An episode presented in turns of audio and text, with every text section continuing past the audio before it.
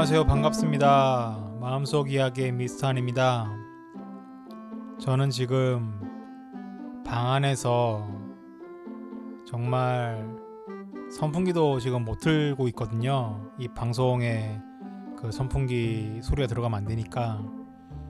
그래서 선풍기도 못 틀고 뭐 에어컨도 없고 그냥 이렇게 찌는 듯한 지금 더위 속에서 방송을 진행하고 있습니다. 저는 이제 방송을 녹음하는 스타일이 원래는 이렇게 잘라서 잘라서 이렇게 갔었었는데 굉장히 그러니까는 수작업이 되게 길어져 가지고 아 모르겠어요. 어떻게든 똑같아요. 지금 이렇게 음 제가 지금 한 큐에 녹음을 하고 있거든요. 녹음을 뭐 NG까지 포함해서 다 해놓고 그 다음에 편집을 나중에 하는 그렇게 지금 하고 있는데 솔직히 지금 그것도 되게 빡세요. 와 이게 장난 아닙니다 이게. 방송 같은 걸 해보신 분들은 아마 이해하시겠지만 생방송이 정말 힘든 것 같고요. 저는 생방송을 진짜 해본 일이 없기 때문에 아 해본 적이 있어요. 제가 고등학교 때도 제가 옛날에 옛날에 세이클럽 그 아시는 분은 아마 아실 겁니다. 세이클럽이라고 해서 그때 음악 방송 같은 게 유명했었거든요. 그래서 그 음악 방송 같은 거 저도 뭐 세이클럽을 이용해서는 아니었지만 뭐 이렇게 그때 위앰프 같은 거 있었는데 그 위앰프에 이렇게 음악 방송 같은 걸 할 수 있었어요. 그때 어떻게 했는지 모르겠는데 아무튼 어 그때 했었을 때는 제가 생방송으로 했었거든요.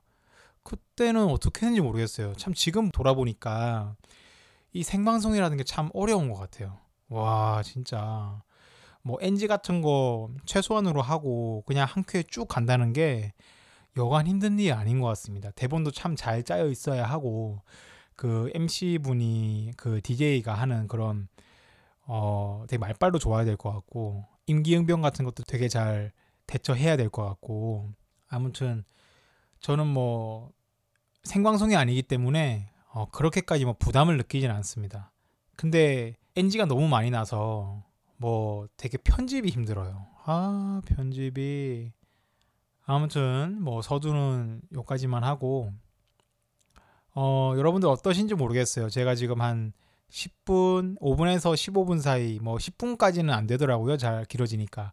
한 짧으면 한 6, 7분 이렇게 시작해서 길어지면 한 10분에서 한 13분, 15분 이렇게도 가는데 이렇게 분량이 좀 작아지니까 뭐, 뭐 들으시기 어떠신지 모르겠네요. 좀 듣기 편하신지 아니면 뭔가 많이 부족함을 느끼실지 저도 지금 갑자기 분량이 줄어들고 방송의 제목도 좀 바뀌었고 좀 약간 여러 가지 생각을 해서 이렇게 많이 바꾸려고 변화를 많이 시도해 봤는데 그러니까는 저도 이제 어떤 식으로 진행을 해야 될지 저도 갈팡질팡 많이 하는 것 같아요. 그래도 계속 이렇게 방송을 끊이지 않고 하면서 나중에 언젠가 어, 안정적으로 방송의 어떤 방향이나 어떤 방식 같은 것들이 길이 잡혔으면 하는 아마 길이 잡힐 것 같다는 그런 생각이 들어요. 어, 그래서 계속 하고 있습니다. 음, 또 부족하거나 또 어떻게 좀 생산적으로 좀 발전할 수 있는 그런 부분들이 있으면 언제든지 피드백 해주시면 어, 제가 노력해가지고 어, 좀 발전할 수 있도록 하겠습니다. 오늘의 주제는 외로움입니다. 외로움.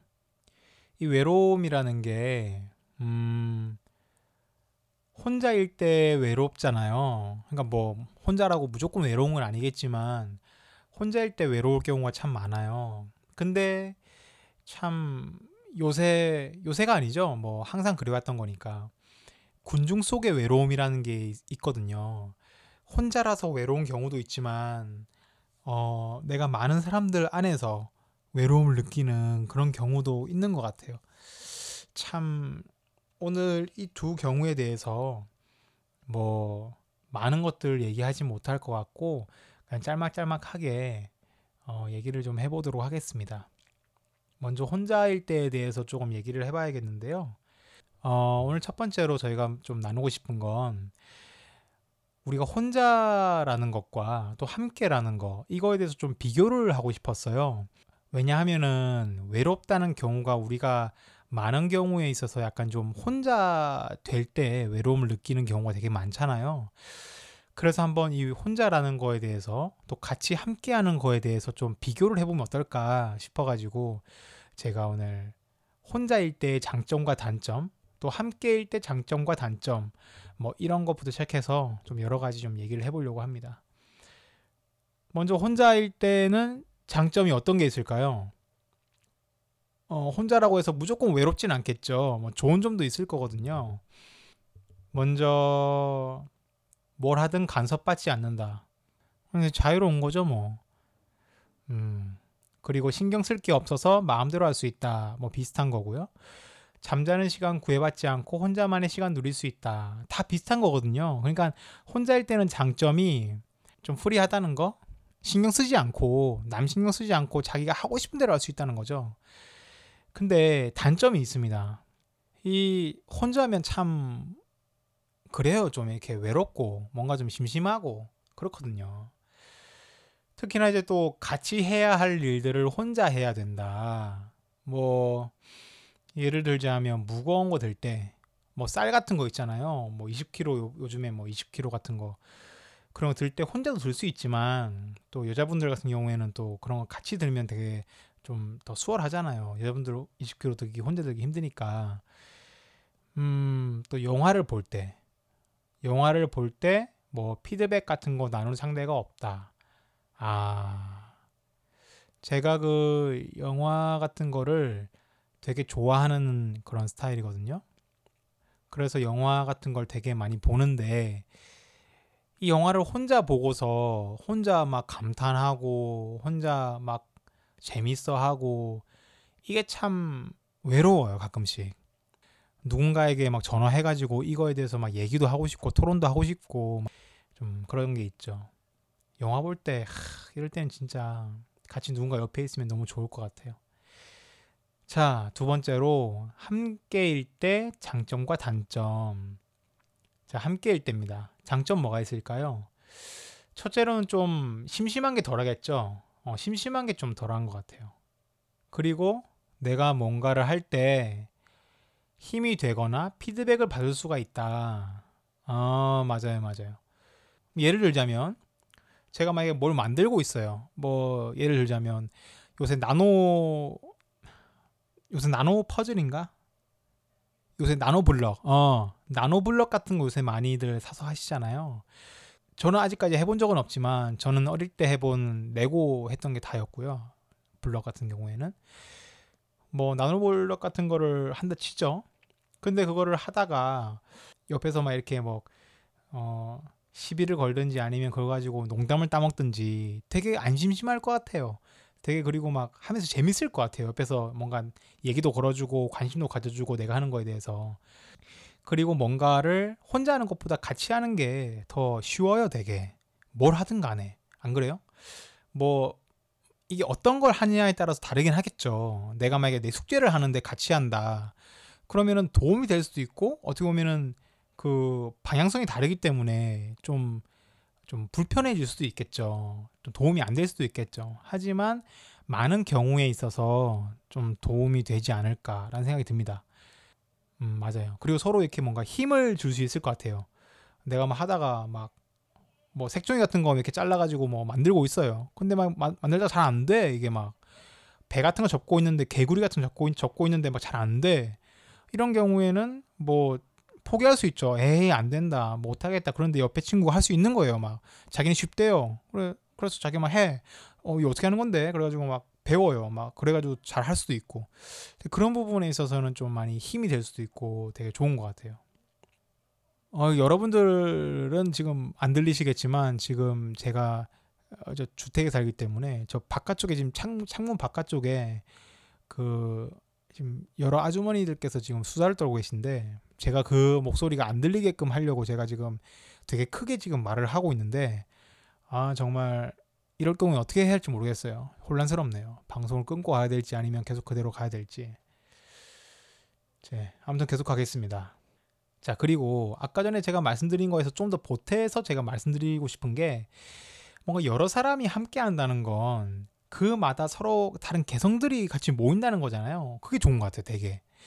그 옛날에 제가 제가 라디오 방송에서 그 공감대 한번 얘기를 했었던 그 시트콤인데 그 빅뱅 이론 보면은 네 명의 주인공이 나오는데 그 사람들 세부 전공들이 다 달라요. 과학 쪽에서 일하는 사람들이긴 하지만 그 세부 전공이 다르기 때문에 서로 서로에게 도움을 주더라고요. 뭘 만들 때. 그리고 TV 같은 거 하나 달 때도 나는 뭘 하겠다, 니는 뭘 해라, 뭐 이러면서 서로 막 파트너 나누고 막 그렇게 하거든요. 그런 게 참 좋은 것 같았어요. 서로 다른 생각, 서로 다른 전공, 관점, 성격, 또 인맥도 다르니까 내 이거 뭐 하고 싶다 그러면은 내 뭐 모르는데 어떻게 하면 되겠냐. 어, 내가 아는 사람 중에 누구 있는데 소개시켜 줄까? 뭐 이렇게 할 수도 있고. 그리고 뭐 참신한 아이디어 같은 것도 되게 많이 나올 수 있고. 음. 또 좋은 게 기쁠 때 같이 기뻐할 수 있고 슬플 때 또 같이 위로도 나눌 수 있고. 음, 되게 좋은 것 같아요. 십시일반이라고 하죠. 또 돈. 크, 이 큽니다, 이거.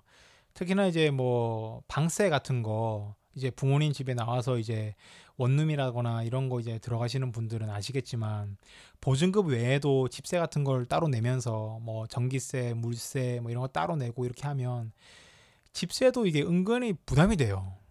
아주 싼데 사시는 분들은 뭐 부담 안 될지 모르겠지만 부담이 되더라고요.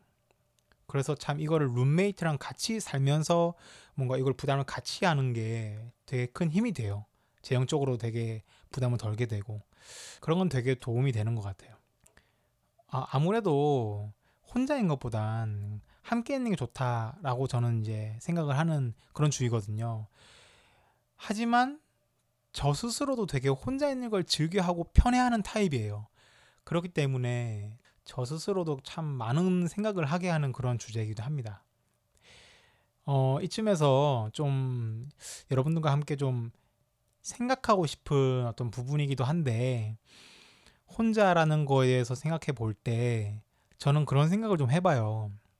그 심리학 같은 데 보면 혼자서 큰 사람들 어렸을 때부터 이렇게 혼자서 많은 것을 감당해야 됐던 그런 사람들은 스스로도 나중에 커서도 혼자 되는 환경들을 만든다라는 그런 이야기를 들은 적이 있었어요. 음, 그래서 정말 그게 맞는 건가라는 생각들을, 고민들을 가끔씩 해보거든요. 근데 일리가 있는 이야기라는 생각이 들어요.